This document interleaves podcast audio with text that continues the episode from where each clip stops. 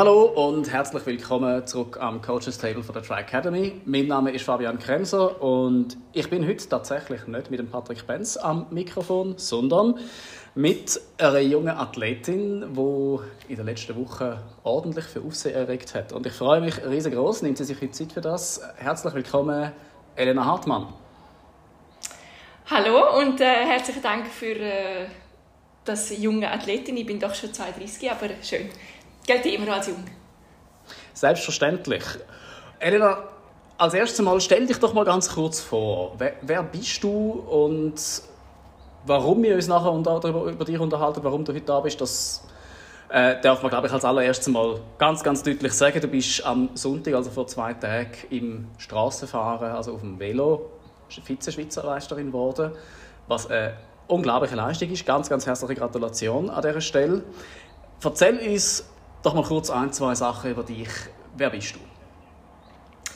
Ja, ähm, ich bin äh, Elena, wie du schon gesagt hast. Ich bin äh, 32, wie wir jetzt auch schon wissen. Ich bin in Graubünden aufgewachsen. Ähm, habe von Anfang an eigentlich immer viel, viel Sport getrieben. Am Anfang war das noch rhythmische Gymnastik, fünf Jahre lang. Dann habe ich tatsächlich zehn Jahre lang Fußball gespielt. Ähm, und äh, bin dann irgendwann oft das Triathlon gekommen. Und zwar durch einen Arbeitskollegen, der immer nach der Rennen am Wochenende ganz euphorisch erzählt hat am Montagmorgen im Büro, wie es dann war und wie unglaublich lässig das alles war. Ähm, und dann hat es so ein bisschen angefangen, dass ich dann äh, mir eigentlich mit dem City-Velo äh, einfach ein paar Ausflüge gemacht habe und gemerkt habe, dass mir das Velofahren unheimlich besselt. Und äh, ja, so ist das Ganze zustande gekommen. hey, sorry Fabian, weißt, ich habe schon mehr um die erste Frage beantworten. es geht nur darum, zu mich vorstellen und ich fange schon an. Das, ist, das ist perfekt, das ist perfekt, das ist genau das. Ganz ehrlich, das ist genau das, was wir hören wollen. Weil, man, ich glaube, man, man, darf doch sagen, man, man darf doch sagen, äh, dein Weg zum als, als Profi, zu, zum Profiradsport ist jetzt so etwas ziemlich genau das Gegenteil, wie man es sonst normalerweise kennt. Weil ganz, ganz oft ist es ja eher umgekehrt. Man ist im Sport daheim und wenn dann plötzlich, ja, Triathlon wäre noch etwas und dann kommt man in Triathlon rein. Und bei dir ist es umgekehrt. Und du sagst, für mich ist das ganz, ganz ausschlaggebend. Das heißt, du bist mit einem City-Velo hast du angefangen, mit einem ganz normalen Velo und hast entdeckt, das macht dir Spaß. Und ich glaube, das ist auch das, was man bei dir so immer noch merkt. Du Du hast wirklich eine unglaubliche Leidenschaft und ein Feuer für den Sport. Du sprudelst über vor lauter Freude in dem Moment, wo man dir ein Velo vor die Nase setzt. Und das ist sensationell. Das ist ja nicht selbstverständlich, weil viele Leute setzen sich unglaublich unter Druck. Nur schon, wenn es darum geht, einmal kurz die Pedale ein bisschen zu bewegen und du hast die Leidenschaft jetzt tatsächlich zu deinem Beruf machen Das ist eine sensationelle Leistung. Also, das ist wirklich Hut ab. Drum, genau so Sachen interessieren uns. Aber bleiben wir doch gerade mal da. Wir haben uns ja vor etwa anderthalb Jahren kennengelernt und dann tatsächlich auch im Triathlon als erstes Mal miteinander anfangen zu arbeiten. Ich glaube, man kann dort mit gutem Gewissen sagen, du hast auch dort sehr, sehr schnell gezeigt, dass du durchaus ernst zu nehmen bist. Ähm, ja, wie war das? Das war äh, im Mai 2021. Mai 2022 habe ich den Halb Ironman in Mallorca absolviert. Und genau das ist mir dort unheimlich gut gelaufen. Das ist das zweite Mal, als ich dort am Start war. Ähm, Schwimmen im Meer ist einfacher. Ich habe bessere Schwimmzeiten dort als im See. Und äh, mir liegt halt unheimlich die, die Velostrecke. Weil es äh, einfach eigentlich den Berg drauf und drauf geht. Und zwischendurch ist es halt noch flach. Und äh, ja, ich bin relativ leicht hatte gute Power und bin sehr gut den Berg draufgekommen.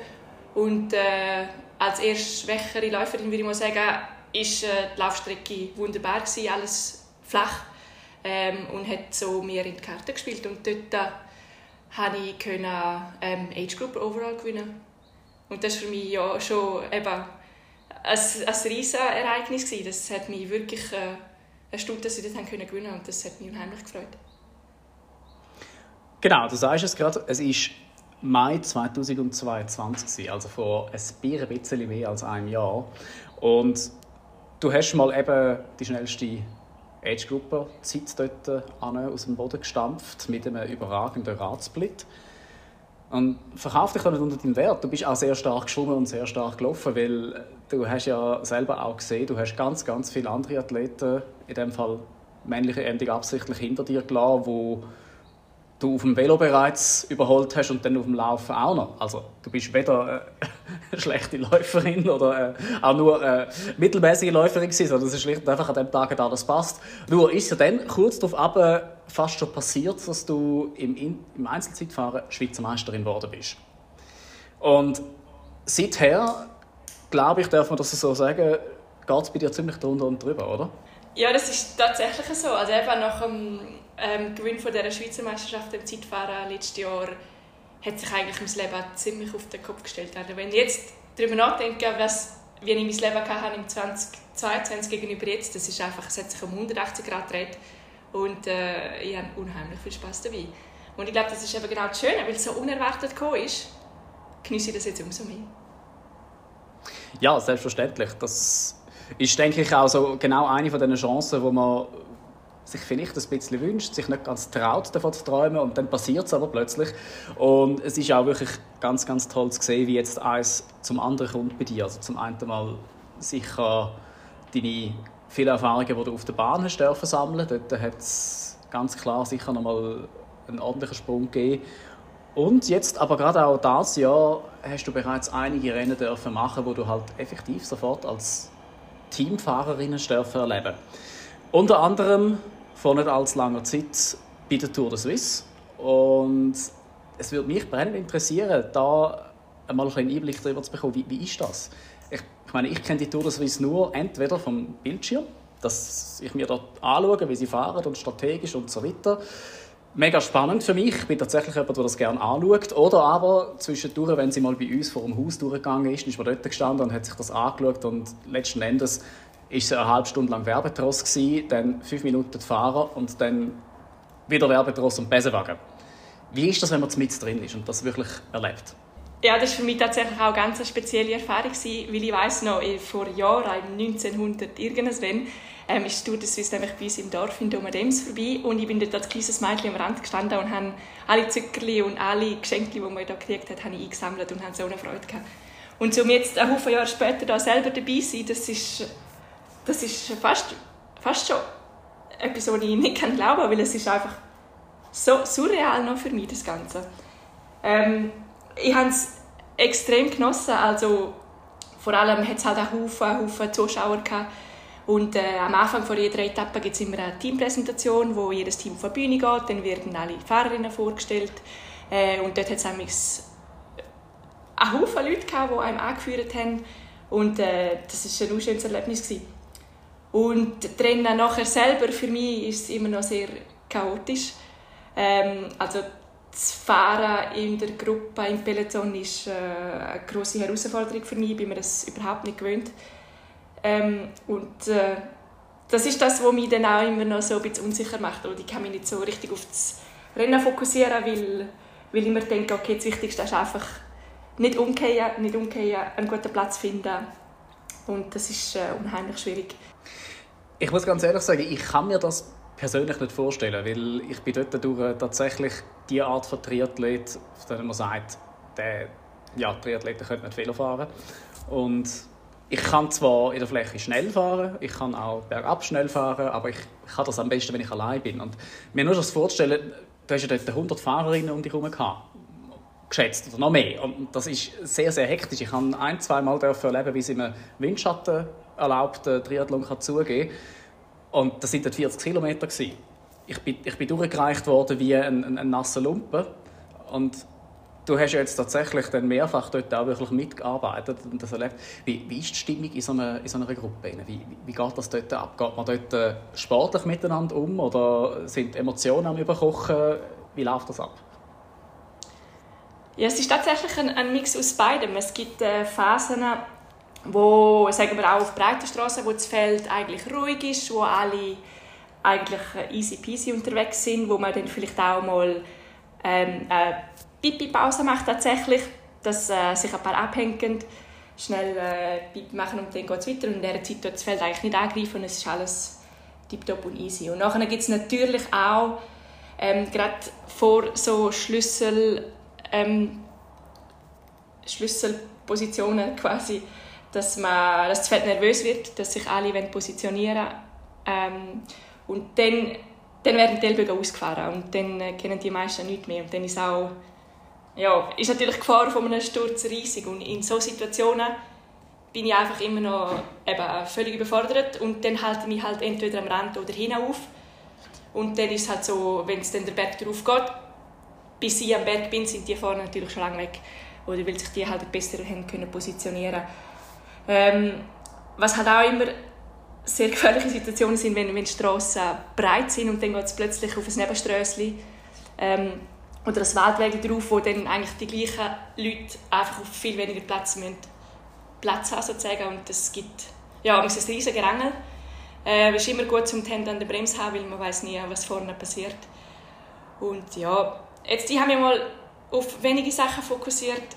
Ich schaue jetzt zuerst einmal darauf, dass ich mein Vorderrädchen unter Kontrolle habe, weil wenn das irgendwo ausbüchst, dann bist du einfach dann bist du am Boden. Ja. Und äh, was mit den anderen Fahrerinnen passiert, habe ich nicht unter Kontrolle. Ähm, und ja, man ist so nah aufeinander, wenn die vor mir geht, dann habe ich halt wie keine Chance, dann hat es mich halt auch. Und das ist natürlich das Risiko, dass man geht, hinten viel, viel grösser als vorne. Ähm, und darum ist jetzt mein Ziel so Step by Step, um äh, mich vorne besser zu positionieren. Was ja eigentlich eine wunderbare Strategie ist, oder? Man fährt einfach vorne weg, wo der ganze Stress nicht hat. das ja, genau, ist, das, ist, das, ist die, das ist die beste, das ist die beste Motivation, um aufs Podest fahren. Nein, aber das ist natürlich selbstverständlich ein, so ein super Ziel. Und dass du definitiv nicht nur die Beine, sondern auch die ganzen anderen Skills genau für das hast, hast du ja jetzt am letzten Sonntag unter Beweis gestellt. Schweizer Meisterschaften. Es hat ja während der Tour de Suisse leider den tragischen Unfall gegeben, wo der Gino Mäder verunglückt ist. Das hat uns alle sehr hart getroffen. Ich glaube aber, für euch war das nochmal ein bisschen anders gewesen, weil ihr ja eigentlich wirklich ganz, ganz nah dran sind. Und du hast dann auch gesagt, äh, sage ich jetzt nicht mehr sicher, ob alles andere weiterher noch stattfindet, wie das abläuft. Ohne jetzt da zu tief reinzugehen, wie ist man da damit umgegangen, jetzt bei euch? Es sind ja doch, es ist, durch das Swiss Frauenrennen ist es ein anderes Rennen als das von den Männern, aber es ist trotzdem sehr miteinander verbunden gewesen. Wie, wie ist das aufgenommen worden dort allgemein? Was, hat sich da etwas im Fahrverhalten verändert oder überhaupt im, im Umgang miteinander? Wie muss man sich das vorstellen? Ja, also der Tod von Nino, äh, vom Gino hat uns alle sehr getroffen, das stimmt. Und es ist halt wirklich halt an der Tour des Swiss ein Schweizer, wo die meisten von uns äh, persönlich kennt haben. Das war eine äh, riesige Tragödie. Ähm, ich habe es vor allem gemerkt, weil sich ein Haufen Leute bei mir gemeldet haben und haben gesagt, hey Elena, pass auf. Pass auf, das ja. Leben ist wichtiger als, als das mhm. Rennen. Mhm. Und ich glaube, das ist auch in unserem Team, das ist nochmal allen bewusst worden. Oder dass es da eben eigentlich sozusagen um nicht viel geht, oder wenn man es vergleicht zum Leben, das man als Geschenk gekriegt hat. Und äh, ich glaube, das ist bei vielen Fahrerinnen wieder aufgekommen. Und äh, sonst im Rennverhalten selber muss ich auch ehrlich sagen, ich bin noch nicht so viel Rennen gefahren, dass ich kann sagen, es ist etwas anderes als sonst. Aber so wie ich es wahrgenommen habe, ähm, ist es nicht viel anders gewesen, das Verhalten im Peloton. Okay. Mhm. Ich, ich frage das, weil mir wäre es jetzt irgendwie noch erklärbar gewesen, wenn man jetzt gesagt hätte, man geht an gewissen Stellen anders an das Rennen her, neutralisiert gewisse Zeiten oder auch nicht. Aber letzten Endes auch da, oder? ich schaue das von außen an, ich, ich, kenne die technischen Sachen, ich bin noch nie in so einer Gruppe gefahren, habe das noch nie erlebt und darum ist das natürlich auch immer sehr, sehr interessant zum, zum sehen, was, wie bewirkt sich das nachher auf das Ganze aus.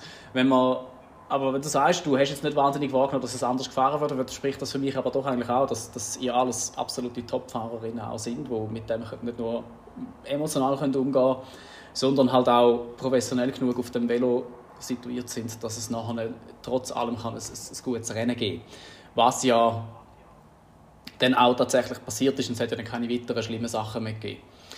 Es hat aber dazu geführt, dass Einzelzeitfahren, Schweizer Meisterschaften nachher verschoben worden sind und dann ist es zu den Straßen Schweizer Meisterschaften gekommen und da hat man dich ja sehr bald in einer Verfolgergruppe gesehen und dort bist du geblieben und Erzähl uns doch mal ein bisschen Du hast, dort, äh, du hast gerade vorher noch gesagt, du hast zwar noch wenig Erfahrung und du weißt noch nicht so was und wie. Ich behaupte jetzt mal, das ist wieder so etwas. Verkauf dich also deinen Wert. Du, bist, du hast da eine, ihr seid das dritte gewesen, eine Verfolgergruppe von, von drei Athletinnen, die das heimgebracht haben. Und du hast am Schluss noch nach 108 Kilometern, wenn ich es richtig im Kopf habe, dabei gehabt, um einen Sprint für dich zu entscheiden. Ich wollte gerne wissen, wie, wie ist das gewesen? Erzähl uns doch ein davon. Ähm, ja, die Schweizer Meisterschaften, das ist natürlich ein anderer Rahmen als äh, Tour de Suisse. Und das ist auch gerade beim wichtigsten Punkt, weil ähm, auf der Startliste sind 39 Athleten gewesen. Gestartet sind nachher ein bisschen weniger, so um die 30. Und das ist natürlich schon für mich eine riesen Erleichterung. Oder wie man Feld von 30 Athletinnen, da kann ich mich positionieren, ist kein Problem. Da habe ich auch nicht äh, groß Angst oder Respekt sozusagen, wohingegen an einer Tour de Suisse 130, 140, 150 Athletinnen am Start sind. Und äh, das ist natürlich schon ein riesiger Vorteil für mich, weil ich mich auf mich, auf meine Leistung konzentrieren und habe nicht müssen Energie verschwenden, um überlegen, eben jetzt da nicht umgehen und da aufpassen und das ist viel viel einfacher gewesen. Ähm, ich habe, also wir sind fünf Runden gefahren und in den ersten zwei Runden beim Anstieg habe ich auch kämpfen und dort habe ich echt gedacht, hey das Niveau ist ja riesig da, weil ich bin zweimal abgehängt worden auf dem Anstieg und habe alles gegeben. Und es hat gleich nicht lange zum vorne dabei bleiben. Und dann habe ich gedacht, okay, die nehmen es ernst da. Und nachher ist es besser gegangen, ich bin ein bisschen äh, aufgewärmt sagen wir. Und dann, äh, wirklich, dann konnte ich meine, meine Stärken können ausspielen. Ich habe mich schnell erholt nachher im Windschatten von meinen Mitkonkurrentinnen und äh, haben aber auch viel können führen gleichzeitig und haben können überlegen, wie möchte ich vorgehen, was ist meine Strategie, was mache ich eben genau, wenn es am Schluss einen Sprint gibt, weil das hat sich dann natürlich irgendwann auszeichnet ähm, oder abzeichnet, besser gesagt. Und dann äh, habe ich mir das überlegt und habe gedacht, ich gewusst, Alice, die in meiner Gruppe war, ist eine gute Sprinterin. Es macht Sinn, wenn ich hinter ihr bleibe und, und warte und schaue, wenn sie den Sprint startet und wenn ich sehe, dass sie es macht, zum einfach Vollgas geben und probieren, zu sie überholen. Und wo das tatsächlich gelungen ist, bin ich selber ein bisschen verschrocken. ähm, ich bin natürlich überhaupt nicht bekannt für eine gute Sprinterin. Ähm, aber ich glaube, da hat mir genau auch das Wintertraining auf der Bahn sehr, sehr geholfen, um das ein bisschen zu üben.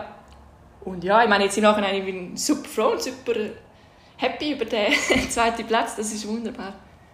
Ja, absolut. Es ist auch eine sensationelle Leistung. Wie gesagt, nach, nach so einer langen Zeit dann noch so einen harten Sprint anzusetzen. Die Strecke, wer sich das Profil mal angeschaut hat, äh, ich kann es euch nur empfehlen, macht das. Die Streckenkarten sind online. Man findet es auch sicher auf Strava, das ein oder andere Segment.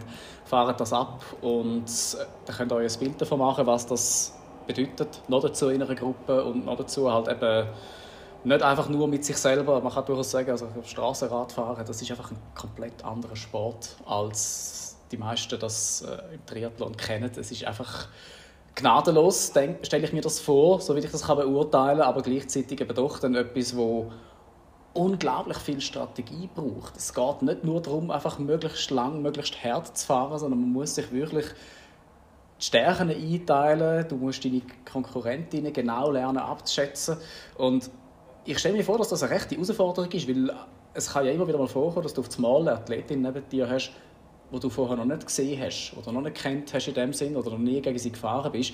Und jetzt hast du zwei, drei Runden Zeit, um einschätzen, was sind ihre Schwächen, was sind ihre Stärken, damit du das nachher für dich noch kannst, kannst, äh, ja, ausspielen und für dich nutzen.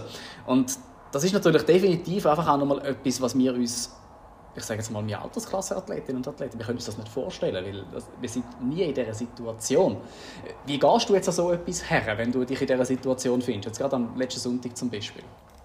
Ja, am letzten Sonntag war es so, dass ich ähm, dann mit der Zeit gemerkt habe, ähm, also eben am Anfang war ich sehr am Leiden gewesen, und nachher, so ab der dritten Runde, habe ich gemerkt, okay, meine Konkurrentinnen fangen langsam auch an schnaufen und sind nicht mehr so viel am Führen. Und dann hat man gesehen, oder, dass, äh, dass ein paar ähm, langsam müde werden. Und äh, ja, das konnte ich wahrnehmen und, und äh, habe mich darauf vorbereiten, weil ich wusste, ich kann mich unheimlich schnell erholen, wenn ich im Windschatten fahre. Und äh, dann ist es eben darum gegangen, am Schluss habe ich gewusst, okay, wir sind das dritte. Eine hat das Rennen sehr, sehr lange allein angeführt. Ich habe gewusst, okay, die ist wahrscheinlich eher am Ende mit ihren Kräften. Dann hat es noch Elise Schabe die mir auch gesagt hat, sie, sei, sie können nicht mehr führen, sie mögen nicht mehr. Ich habe zwar das recht lange nicht geglaubt, ich habe immer das Gefühl, gehabt, ah, sie spielt mit mir und geht dann irgendwann ab. Ähm, so ist es aber nicht gekommen. Und eben genau dann habe ich gewusst, okay, Elise ist gut im Sprint, äh, das wird, das wird hart, aber es, es ist möglich. Und so konnte ich mich darauf vorbereiten. Ja. Jetzt dann an der Schweizer Meisterschaft war natürlich ein kleines Feld und ich habe die Athletin erkannt. Das geht natürlich ganz anders aus an einer Tour de Suisse, wo erstens bin ich da nicht vorne dabei, da muss ich nicht groß analysieren.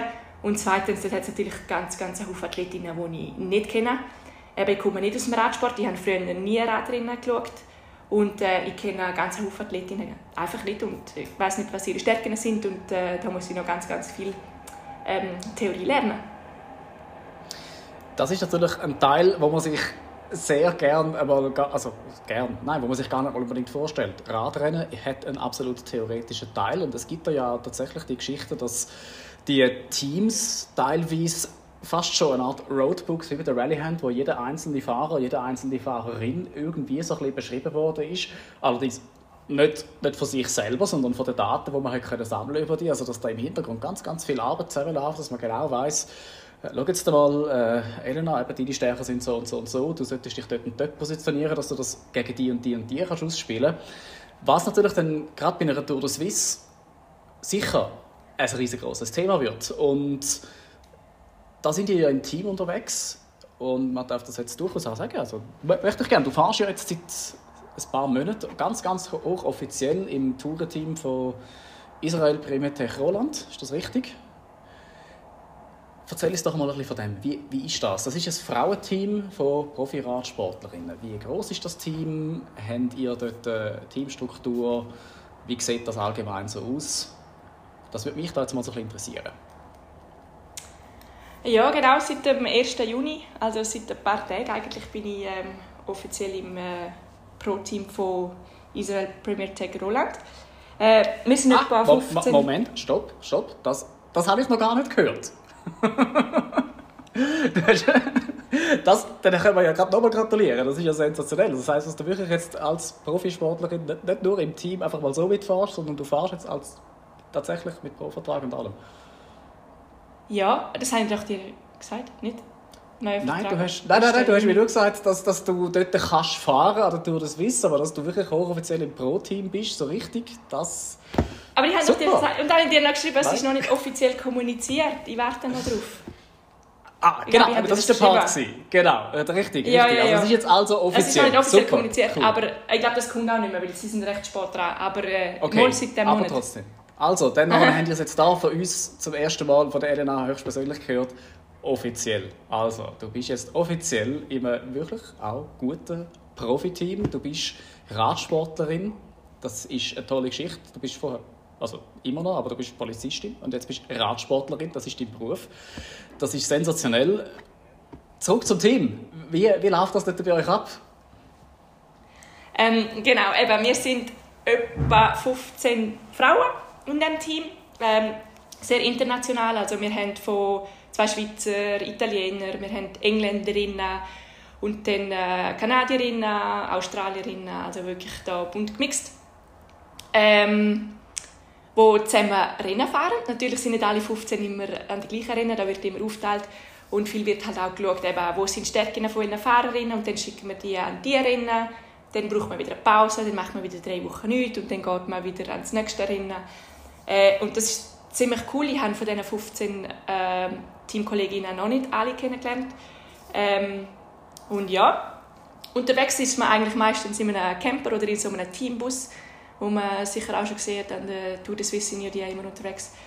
Ähm, ja, und dann tut man eigentlich von, von Hotel zu Hotel reist man und, und äh, dort am Tag Rennen fahren und nach dem Rennen kriegt man eine Massage und dann geht man essen und äh, ja, vor dem Rennen macht man eine Teambesprechung, wie du vorhin genau gesagt hast, eben mit so Taktiken aussprechen, auch schauen, welche Fahrerin hat äh, welche Chance an dem Tag, welche Fahrerin dort unterstützen als Team, äh, wo macht es Sinn zum investieren, wo kann man etwas rausnehmen und äh, ja, so läuft das.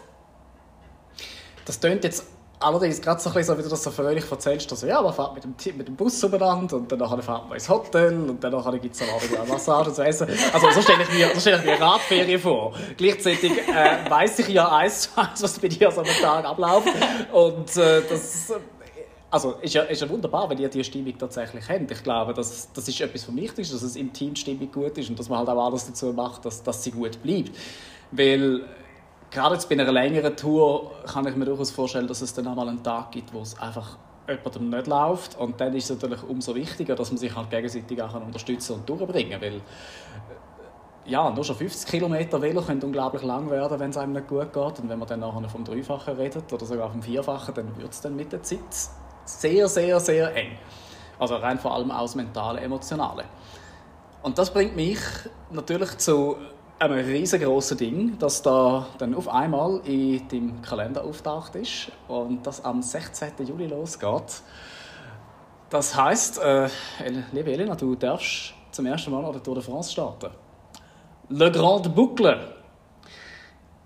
Wie fühlst du dich da? Ich, ich finde es fantastisch. Ich finde es fantastisch, vor allem auch, weil ich weiß, ich würde es nicht überleben.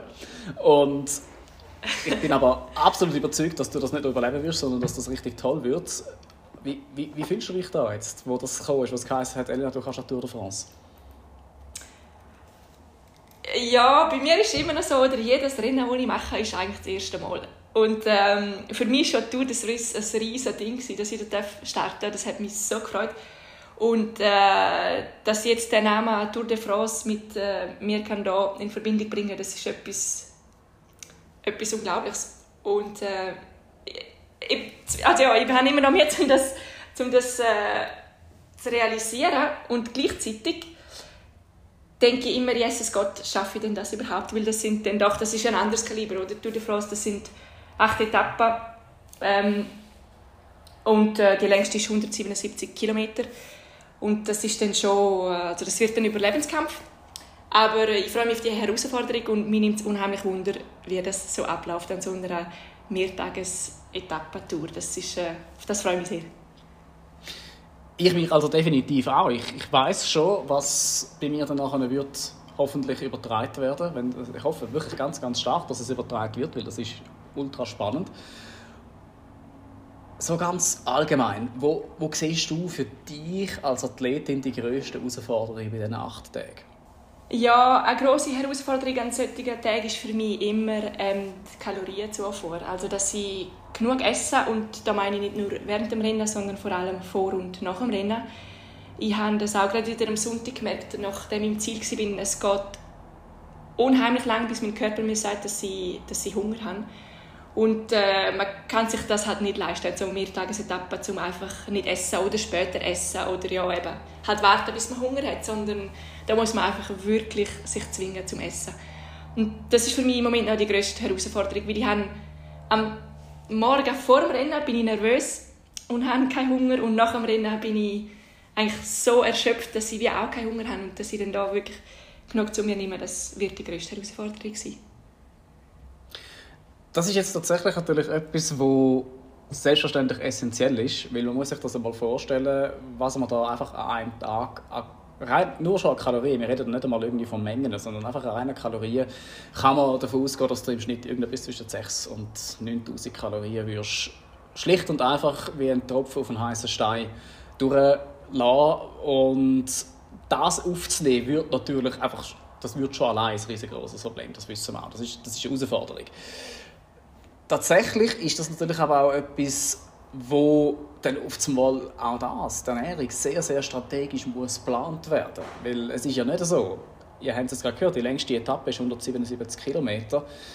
Im Triathlon ist das eine Distanz, wo man sich neun Monate darauf vorbereitet und dann hat man das an Tag, wo man Gas gibt und hinterher rollt man sich einen Monat. Die Elena wird das machen und am nächsten Tag wieder auf dem Velo sitzen und kein bisschen weniger intensiv, sondern es wird gerade direkt so weitergehen. Und das sind natürlich. Ich, ich hätte jetzt tatsächlich gedacht, da kommt, ja, dass meine Muskeln das mögen, dass, dass ich irgendwie, dass ich lange im Sattel mag sitzen. Aber nein, es ist tatsächlich das Essentielle, die Energiezufuhr.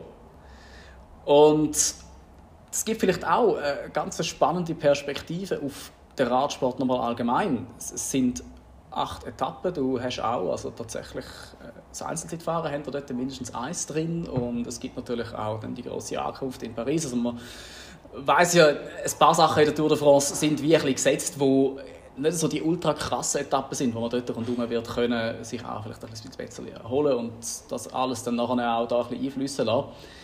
Hast du da eine Strategie für dich oder ist das immer noch etwas, wo auch ein, bisschen ein Thema ist in der Vorbereitung? Ähm, jetzt habe ich die Frage nicht ganz verstanden. Meinst du allgemeines Essen oder jetzt einfach Vorbereitung auf Tour de France? Hm, nein, allgemein das, das Thema. Wenn du sagst, die Energiezufuhr ist, es, ist ein bisschen für dich die, das, was dir am meisten Angst macht. Äh, ob du da eine Strategie hast. Weil ich, ich, kann mir einfach vorstellen, dass Leute, die sich das anhören, sich fragen, ja, tatsächlich, wie, wie, wie macht man das? Was, was gibt es da für Ideen? Ja, ich muss ganz ehrlich sagen, so diese Strategie habe ich noch nicht. Ähm, bei mir läuft es immer noch darauf aus, dass ich mich einfach muss zwingen muss. Ich zwinge mich einfach, um das Zeug zu essen. Äh, was ich herausgefunden habe, mir geht es besser, eben, wenn ich etwas trinken kann oder wenn ich Schäls, also so eher flüssige Sachen zu mir nehme. Ist einfacher, als wirklich etwas beißen und abschlucken. Ähm, aber ja, ich muss ganz ehrlich sagen, ich habe Respekt vor dem Moment, weil äh, ein Haufen gerade meine Arbeitskollegen, die sagen immer, oh, Elena, so lässig, du kannst essen, was du willst und bist immer noch athletisch. Und ich denke immer, hey, wenn ihr wüsstet, das ist ein, ein, wirklich ein riesiger Kampf, um so viel Energie zu, zu dir nehmen, ähm, wie auch nötig ist. Und bei uns ist halt immer so, nach dem Rennen tut eigentlich das Team etwas parat machen zum Essen. Und äh, wir sind halt eben in einem Bus, wir haben hier nicht riesen Menü vorbereitet gekriegt. Und dann ist es einfach Reis und Pasta. Und äh, das ist dann mit der Zeit schon einseitig und äh, schwierig zum, zum, äh, zum Essen auch. Und äh, ja, was ich mir einfach überlegt habe, um vielleicht eigene Sachen mitzunehmen, dass ich äh, einmal kann wechseln dass wir auch mal vielleicht äh, Herdöpfel können essen oder gerade Süßherdöpfel oder irgend so etwas in dieser Art. Aber ja, den Masterplan habe ich noch nicht. Das ist etwas, wo, wo ich dann muss schauen muss, wie es läuft. Das ist natürlich auch etwas, wo wir noch uns das ein oder andere Mal daraus darüber austauschen.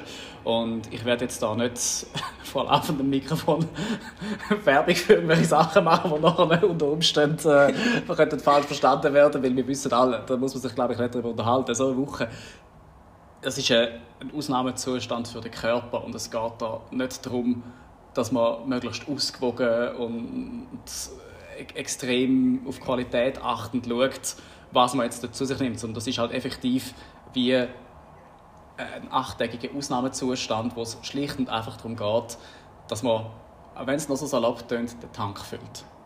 Dass es einfach darum geht, die Energie, die es braucht, reinzutun, man weiß, kein Auto fährt weiter, als wie der Tank voll ist und das, dort muss man einfach schauen, dass das passiert. Das heißt, das ist natürlich eine ganz, ganz wichtige Strategie, dass man dort schaut und das ist sicher auch etwas, was man ja, jetzt noch ein bisschen Zeit hat, um sich darauf vorzubereiten. So ganz allgemein findet das ja ab Mitte Juli statt, für acht Tage. Und es wird, wie ich vorher schon gesagt habe, hoffentlich auf möglichst vielen Kanälen übertragen. Da würde mich auch deine Perspektive mal interessieren. Du bist eine Top-Athletin. Ich kann mit gutem Gewissen behaupten, dass die, die meisten männlichen Athleten, die ich kenne, ja keine 50 Kilometer am Rad würden bleiben es ist eine unglaubliche Leistung, die du regelmäßig immer und immer wieder verbringst. Man redet aber trotzdem immer noch viel zu wenig, meiner Meinung nach, über die Frauen Tour de France, jetzt gerade in diesem speziellen Fall. Wie ist da deine Wahrnehmung? Wird das mehr und mehr auch in den Medien übertragen? Oder ist das immer noch etwas, was man eigentlich noch nicht so ganz ernst nimmt?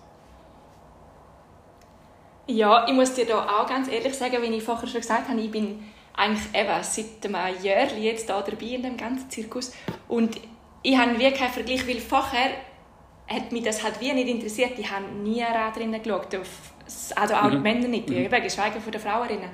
Und jetzt fällt es mir schon auf, oder die, die Rennen, die werden übertragen, die werden live übertragen. Das hat also wirklich ähm, Motorräder, die mit Kamera ausgestattet sind und da das Ganze aufnehmen. Und es wird hauptsächlich auf äh, GCN, also Global Cycling Network, übertragen, und zwar alle Rennen. Das kann man immer schauen, auch im Nachhinein mhm. noch. Und äh, ich weiß auch nicht, wie es vorher war, aber nur schon das, das ist äh, sicher ein großer Fortschritt, dass man das kann schauen kann. Und sonst Präsenz, ich habe das Gefühl, es wird mehr und mehr, aber eben, bei mir ist es vielleicht auch einfach so, weil ich jetzt dabei bin, kriege ich es auch mehr mit und dann habe ich das Gefühl, es ist mehr, vielleicht ist es gar nicht so, aber äh, ich habe das Gefühl, der Frauenradsport entwickelt sich in die richtige Richtung. Das freut mich sehr zu hören. Und ihr habt es alle angehört. GCN, das, äh, das ist Global Cycling Network, wenn ich das richtig verstehe. Wir kennen es vom Global Triathlon Network. Es sind die gleichen Leute dahinter.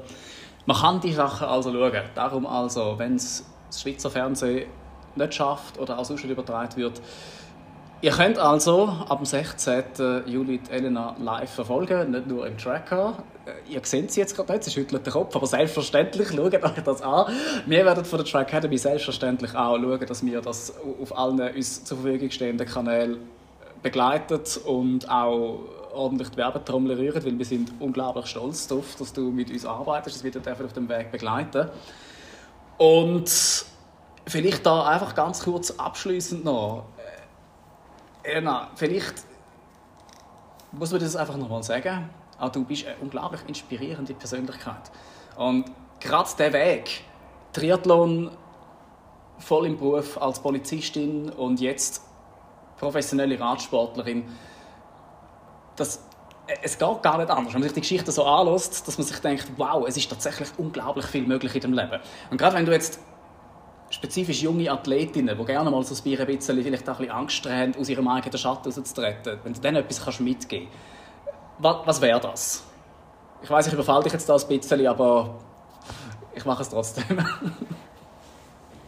ja, also meine Message ist eigentlich ganz einfach. Äh, machen es einfach, probieren es einfach. Es gibt nichts Schlimmeres für mich, oder es gibt nichts Schlimmeres für mich, wenn ich 60, 70 wäre und würde zurückdenken und denken, wieso Wieso habe ich es nicht gemacht? Wieso habe ich es nicht probiert? Was wäre echt gewesen, wenn...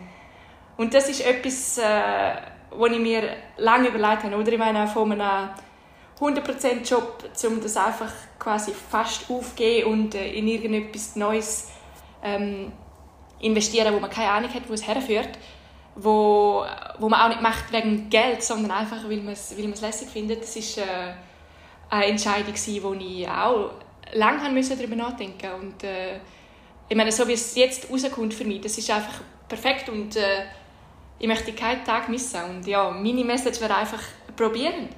Und wenn es nicht funktioniert, dann, äh, dann hätte es halt nicht sollen sein aber ihr könnt euch nie vorwerfen, dass sie es nicht probiert haben. Das ist etwas, das denke ich, können wir uns alle sehr zu Herzen nehmen. Genau das, einfach probieren. Und ja, ich glaube, das, das wird auch das Motto sein für Tour de France, weil ich, wie ich schon gesagt habe, ich bin überzeugt davon, dass das eine super Sache wird und ich werde dich dort, wo es nur geht, irgendwo irgendwie verfolgen, begleiten und das wird ein tolles Erlebnis.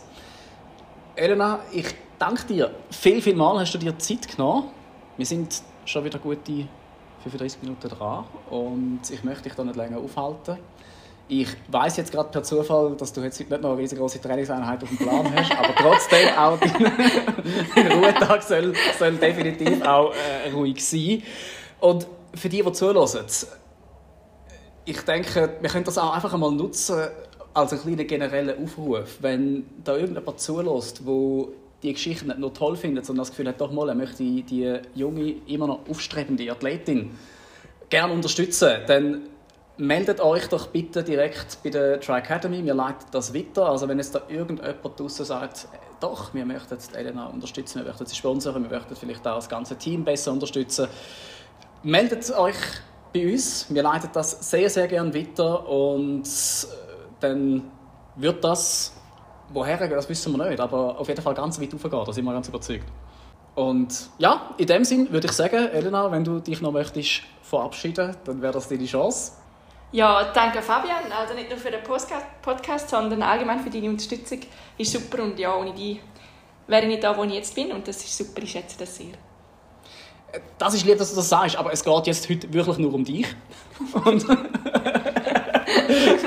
das ist nicht, es, ist, es geht nur um dich und äh, ich, letzten Endes, ganz lieb von dir, aber du bist diejenige, die in Pedale getreten hat, du bist diejenige, die die Verfolgergruppe ins Ziel gebracht hat, wo der Sprint gewonnen hat. Also äh, einmal mehr. Elena, du, du bist absolut äh, Top-Sportlerin und du darfst es auch du darfst es auch aussprechen. Du, du, du, kannst, du hast wirklich die Leistung am Schluss selber erbracht. Das ist ganz, ganz toll. Gut. Ich, de ich denke, in dem Fall sagen wir unseren Zuhörerinnen und Zuhörern erst einmal vielen Dank fürs Zuhören. Und wir freuen uns auf alles, was kommt, ganz besonders auf die Tour de France. Und in dem Sinn wünsche ich euch allen noch einen wunderschönen Abend, Tag, Morgen, was auch immer es gerade ist. Und bis zum nächsten Mal.